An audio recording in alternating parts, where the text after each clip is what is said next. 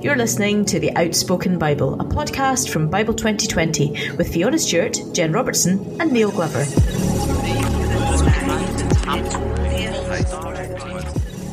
Hello and welcome to the Outspoken Bible. I'm Fiona Stewart and I'm joined by Neil Glover, but not Jen Robertson this time. Hello, Hello Neil. Fiona. Where is Jen's away? So we've we've had scheduling issues, haven't we? We have. We've had some scheduling issues, but it actually works quite well for what we wanted to do with this week, was which was to do something slightly different. I think you're breaking a virtue of necessity here. I, I uh, yeah, Well, I I, was- I, I was generally coming on going, how's this going to work? I know. I know it's funny with her, isn't it? She's we feel like the three amigos. I know. It's I very strange. Lost a limb. Jen, Well, if you're there, indeed. come back. Quickly. Yeah. We miss you. I mean- well, next time we'll we'll be on that, which is on fruitfulness, because actually, as listeners will discover when they listen to the next podcast, I had forgotten that we're on fruitfulness next. Ah, right. This is So becoming all a bit of a bit of a trap in your Do head of trying to work out when things are recorded. ever so into the podcast that they would they would have a website with bloopers on it.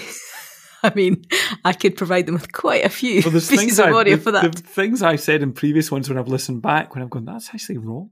You know, I like it when we mention people and then we think, oh no, I better go back and take that out because we've mentioned an individual. oh yeah, for confidentiality issues.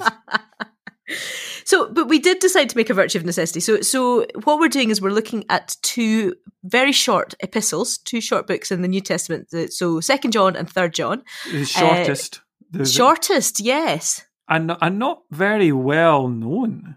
Do you, Uh-huh. do you know? So you know Adrian who put this together. Why did he go here? Hmm. I have no idea.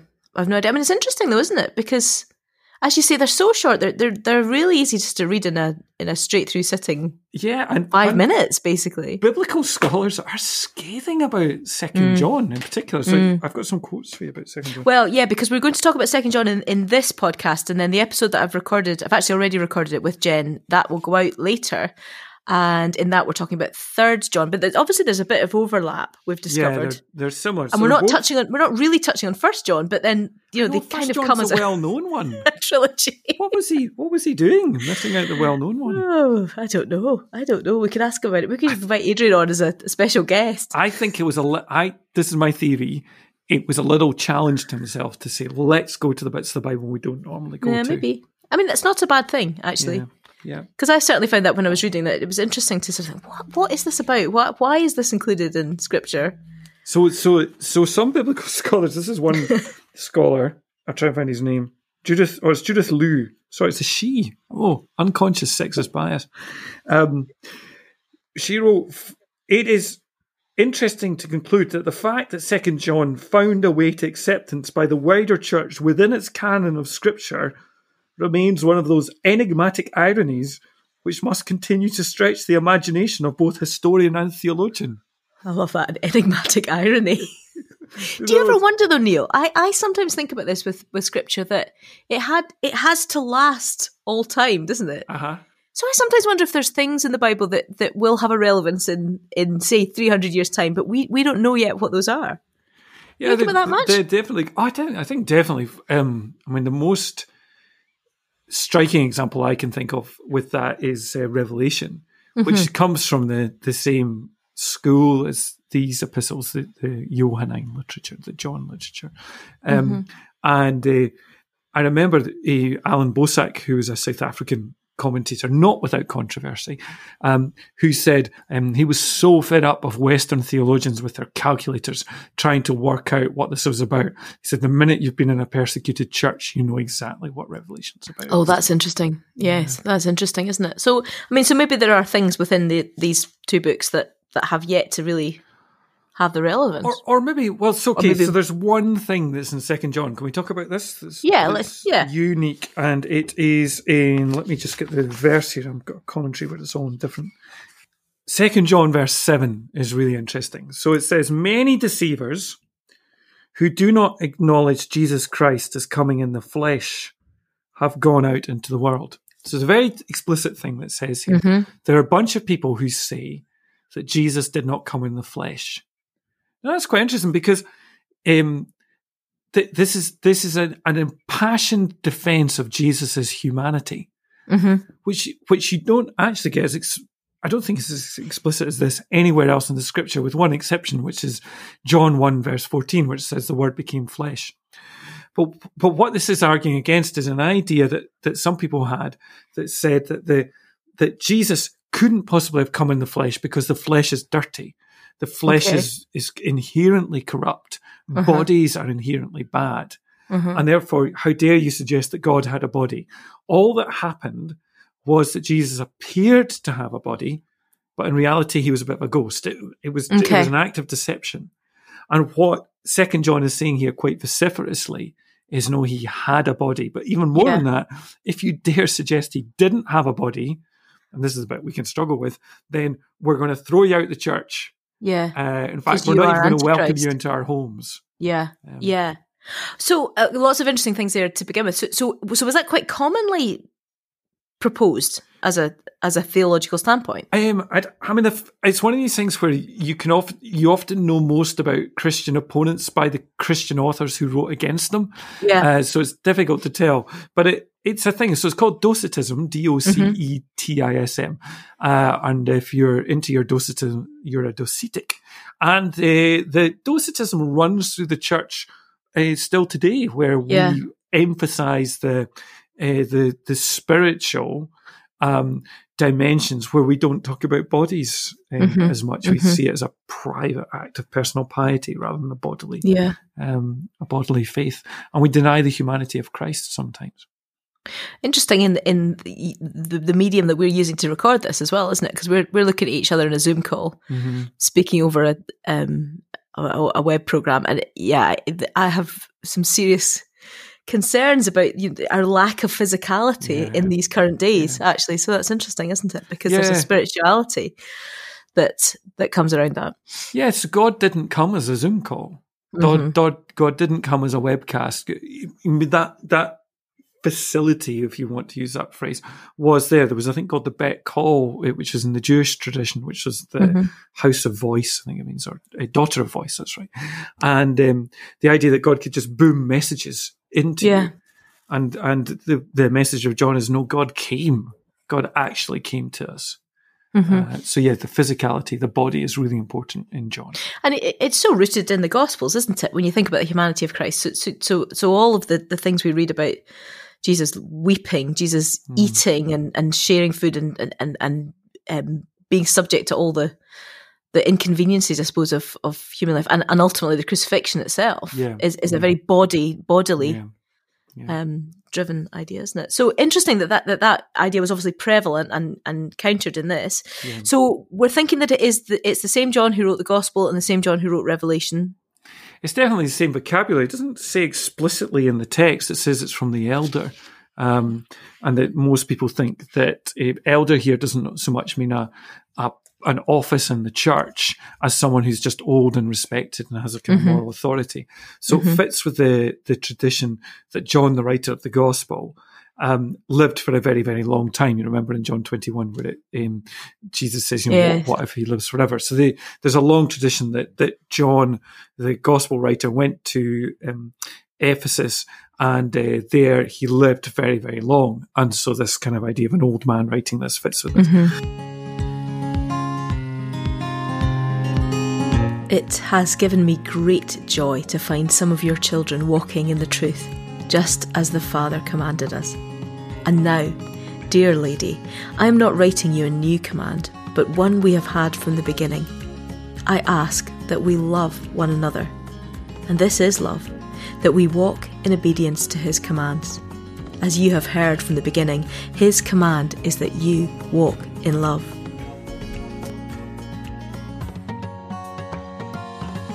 There's certainly the passage that you have here about about love um, and and truth and, and grace. Um, what is it about the the commandment?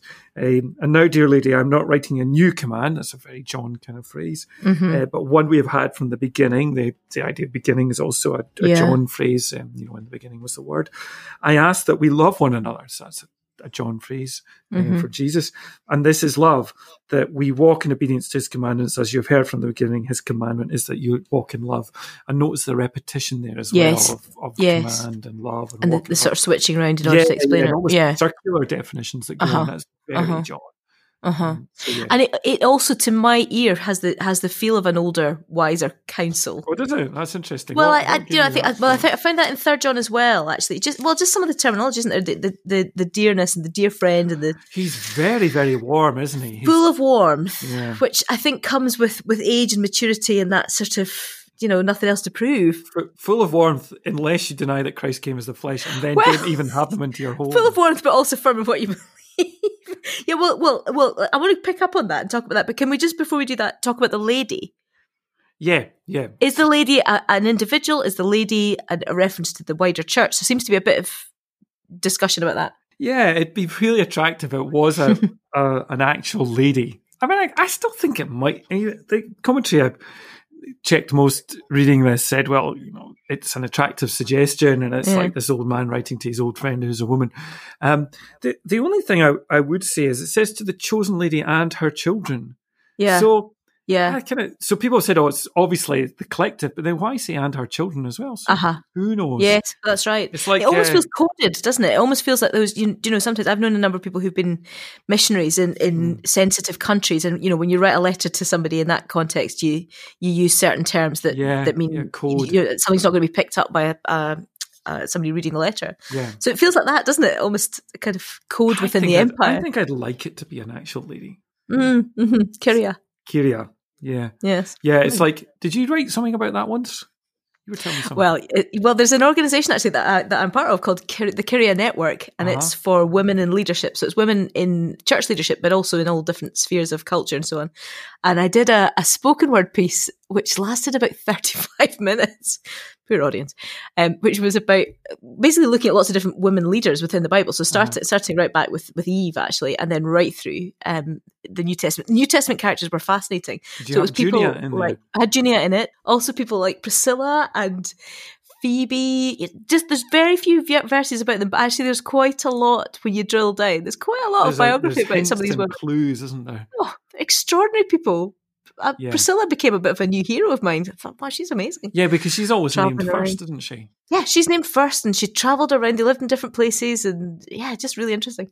And Uh, Junia, but yes, Junia, Junia came up too. so So, Junia's who's in she Romans again? 16. So Uh-huh. Junia is very controversial because she's referred to as an apostle. I, no, she's referred to as being Renowned amongst the apostles. amongst the apostles. And, and there's two controversies. In the Greek, Mhm. it's in the accusative. So it could be Junian, which might be Yes. a male name, but I think most people Yes. think it's female. well, because yes, because I think Junian is not. It wasn't a common male name, Yeah, so yeah. it would be very unusual for it to, to be used as a name. Whereas Junia, it, it was. And does renowned amongst the apostles, does that mean she is amongst the apostles and in that group she's renowned? Or Mm. does it mean there are a group of people called the apostles who renown Junia, who's not exactly, one of them? So it's- exactly. it's And then more controversially, she was she was sort of written out. So basically, the choice was made to Oh, yeah, to make it right. male. Yeah, in order to to avoid controversy around the fact that, that she may well have been a female apostle. yeah. So really interesting. Character. Scot McKnight's got a really good book about Junia, Oh, I see. whose name I can't remember. It's just a short short book, hmm. but he just kind of You'd done your research. You weren't. have actually had for writing my piece, but but as part of that, I wrote about Kyria because they said, "Well, could you include include Kyria in this thing?" And it was quite difficult because I because when you you know when you stop and think about it, she probably wasn't an actual real person. She probably but may well have been that it's referred to the church. So, but but the theory, the the idea of I suppose women being honoured Yeah. so alongside men i- is actually a really important thing to think about. I, I, the more I read this, if it was just a picture of the church, Uh huh. it would say to the chosen lady. It wouldn't say to the chosen lady and her children. Uh huh. I'm, Unless I'm, Oh I'm yeah, veering towards an actual woman. So it's an, actually, I'm getting fonder of this. Um, letters like this in the ancient world were very common, and there was a very prescriptive formula to them. yeah. So what you would do is you'd have an opening, and then you'd have a bit of background for a, a request. So there's a request that's going to come. Mm-hmm. So that's what's going on. here. Something needs to happen. So somebody somewhere, the, the elder, is a bit bothered about something that's happening in the church here. And so they have to write a letter. to Yeah. do it. They can't show up in person. Um, and and that's interesting. So um, immediately you're now vulnerable because you're thinking, yeah. oh, if I stick it in a letter, how that's how's that going to go? And also, the easiest thing to do would be to not write the letter, just to leave yeah. it. But no, I yeah. have to write this letter because I really care about this body of people. So you have to stick a background for uh, the request, which in this case is that in verse four, we are rejoicing in the truth. So we're all mm-hmm. truthful people. That's what we do. Mm-hmm. And then, um, the, then you make the request, which is follow love. That's the love commandment. And then uh, spurn deception. So that's that's the second thing uh, that you you say to people. So I need you to stay away from those who are deceiving. So that's the thing that's really bothering. So it's mm-hmm. interesting, isn't it, that we've got someone who's pastoring a church hears something else about this church and think, all right, I need to do something about this. Mm-hmm. Because churches are human communities and there's mm-hmm. always stuff going wrong. And in this case, um, it's that these deceivers have arrived to saying that Christ did not come in the flesh. And then uh, and then it says the consequence of, of doing that is that you will yeah. abide in the truth, that, that things will things will go well for for you and that you will abide in the teaching and things that you will be a grounded church. So that's where we need to get to. It's a very specific um, intervention, and then you have a closing thing, which is uh, hopes and greetings at the end here. So it's it's a it's a common thing in, in the world. I need to write a letter to get something to change to sort this, this out. Yeah. yeah. And so, and so we've we've we've talked about the heresy, but but then there's this command, isn't there, about not welcoming in those who would yeah claim that heresy. What what's that about? Well, I mean, it's fairly obvious what it is. It's an exclusion, but we we struggle with it, and commentators yeah. struggle with this.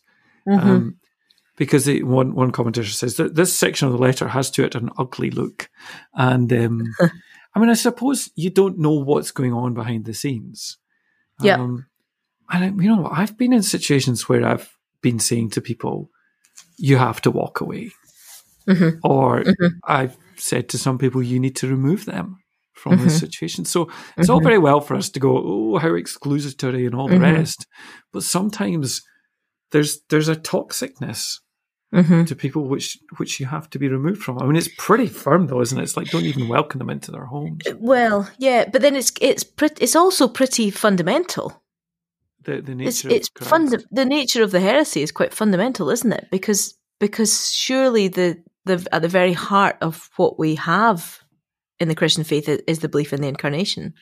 Yeah, the I bodily mean, incarnation and the bodily death and resurrection. In fact, I suppose yes, it's making it fundamental. It's a funny thing though. I mean, so our our idea of you know around the, the Trinity and around Jesus, the, the, the early church took years to to reach those mm. points. Um, mm-hmm you know, most the most so the most famous kind of or the the kind of strongest early quotes heresy was a heresy called Arianism, which um, was the belief that Jesus Christ wasn't quite God, but but created. And there is there's a verse in Colossians you can use to kind of support yeah. that when he says firstborn yeah. over all creation. Yeah. Um, and and that heresy was now called a heresy because they lost um, mm-hmm. Arianism it took over the main church. But but what's interesting is it's only in retrospect that we go, oh, that's a really really major yes. mistake because yes. that was contested uh, for years. Um, I mean, I think I suppose if I was Jesus, I'd be going, um, yeah, I came in flesh. Don't go around telling people that I didn't. Well, I didn't I do really that. Human. Yeah, yeah. And, and don't go denying your humanity. Uh huh. Because it, because it, you can see also why it's quite an appealing thought in, in, the same way that you already referred to, you know, that sort of disembodied spirituality that we would still see today. It, it can be very appealing for people. Yeah, yeah, I, to deny the yeah. flesh and, and, and go after something that's that's very kind of esoteric and and, and satisfying. Yeah, and I, I suppose what's quite interesting as well, isn't it? If you were to say to someone, "What is the heresy?" I mean, I, I have to think this properly, but if you were to say to someone, what do you think is the heresy that aroused most annoyance in the New Testament? Well, people might say, oh, it's people had a, in, a, a too weak an understanding of the inspiration of Scripture. That's something that we argue about. Or mm-hmm. um, people had the wrong view of the atonement. That's mm-hmm. something also that we we would probably argue about in our church. People were arguing about which version of the Bible to use or whether they should be infant baptism yeah. or not. And you say, no, the, yeah. the point at which the New Testament gets strongest is when you deny the humanity of Christ. It's that mm. important. Mm. Wow. And then I suppose the, the other side of that would be to, divide, to deny the divinity of Christ, wouldn't it? And yeah, you know, go down the route of thinking of Jesus as, as a as a good teacher and a good man and all that that stuff, but actually denying denying the, the, the other side of who he is. Yeah, and actually, I, I can't think of an equivalent verse uh, where that's denied. Um, so, so the technical jargon for that is having a low Christology and a high Christology, mm-hmm. and mm-hmm. Um, the there is an argument from some biblical scholars that um, high Christology only emerges later on in the in the older books of the New Testament canon. So um, that, um, for example, Mark's gospel is seen as as being a low Christology because Jesus yeah. was an ordinary man and then he gets adopted at his baptism. That's, yeah. that's just nonsense. I don't think any uh-huh. of that stacks up. I think partly because people are calling Jesus Lord right from the very, very yep. start.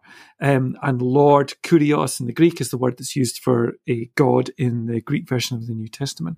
And yeah. also, one of the earliest New Testament texts is uh, the book of Philippians, which the letter of Philippians, which talks of, of though being equal of God, made in the image of God, very high Christology again. Mm-hmm. And then there's just subtle things you don't notice, like in in um, in the story in Mark where Jesus um, forgives um, the the man who the sins of the man who's lowered through the roof. Um, the only person in the Old Testament who forgives sins, yes, is God, is God. and that's mm-hmm. precisely the point that the yeah. Pharisees make it that. Yeah. So I suppose yeah, this is a this is a text which is saying we need to understand Jesus well because yeah. that's how the community, the life of the community, and it's going to flow. It's that link, isn't it, between love and understanding Jesus. Can I just yeah. say something as well about the love thing that's that's going on yeah. as well? One of the the things that's become more and more important to me is is that the the abstract terms of the New Testament are quite important, like love, joy, peace, and um, patience, and well, love above all. I remember when somebody in a seminar I did years ago uh, said that you shouldn't think too much when it comes to the Christian faith, because the minute you start thinking, you start to sin. Uh, and they, they talked about how Eve and Adam's sin was starting to think too much. You just have to apply things without thinking mm-hmm. too much. And um, and then they said that um, and one of the problems that people do is they they take, for example, uh, a passage which is about um, a love, and then they go to the Old Testament and they go, "Oh, look, God's commanded all these people uh, to kill all the Amalekites or something like that." A loving God mm-hmm. wouldn't do that. And what mm-hmm. they were mm-hmm. effectively saying is, "Oh, that's a wrong thing to do. You shouldn't apply love to that context." Mm-hmm. Uh, and therefore, of course, God told people to kill the Amalekites. I have to say, my view on this has completely changed over the years, and I am now mm-hmm. much stronger on thinking uh, we, the Romans 12 urges us to the renewal of our minds. So yeah. For a renewed mind, what's it for? Thinking. And also, I think it is for applying these concepts, for asking what does love mean? It almost yeah. becomes a question to us. In yeah. your context, what does love mean? Yeah, that's good. Well, yeah, but maybe it applies into this then, because because because on the one hand, you can read these verses and think this sounds very harsh mm. to say that people are not welcome, but maybe so applying that logic, Neil, maybe the maybe the love that John is talking about is there's a strength to that, isn't there? So there's a love and a protection of the truth and yeah. of the people of God yeah. and of their well being that that means that actually it can come across as a as a harsh thing. Yeah, Does that make sense? Yeah, that I'm not quite sectarian. I'm trying to just mm-hmm. I think it's in third John, which says nobody can do anything good apart from God. So there is still a universal kind of sense that God is present in the whole world. It's not just there's only good that exists in the church and everything out there is bad. It's yes. not that kind of sectarianism that, that's going on here. Yes. Yes. And I mean one of the things that, that Jen and I touched on as well was, was the was talking about power within the church as much as there is power within the world, that there there are people at work who, who are not necessarily for the good. And uh, you know, and so there's a calling out of that that goes on in second and third John, isn't there? Particularly in third John when you when you um, look at Diotrephes, who that that whole thing of, of, he loved to be first, he put himself first. He actually didn't have the the well being of of the people or or the passion for God at at the heart. And but what's interesting here is they name it. I suppose that's mm-hmm. the interesting thing. Mm-hmm. Mm-hmm. They're prepared to name yeah. it. And we don't like that. We get very yeah. uncomfortable with people naming the discomfort.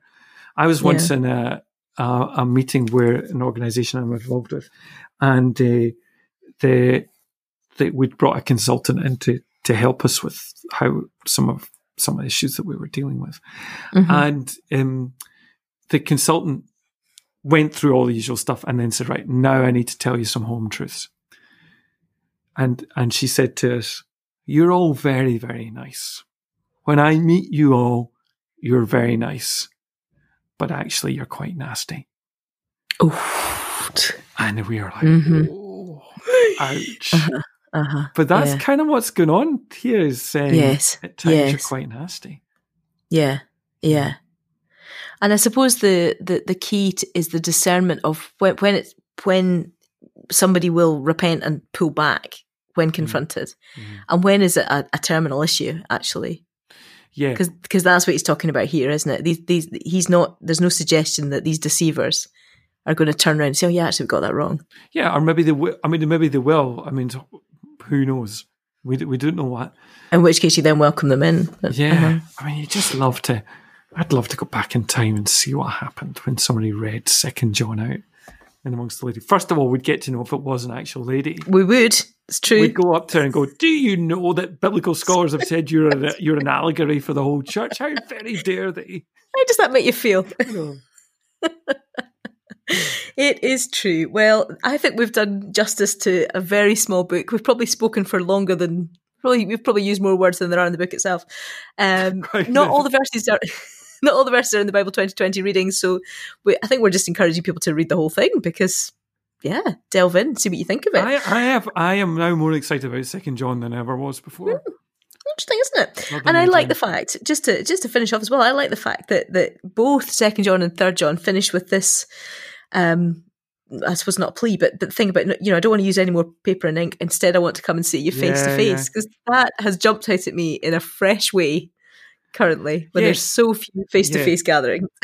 somebody somebody wrote recently that uh, the New Testament epistles are the attempt to pastor the church remotely with the use of technology.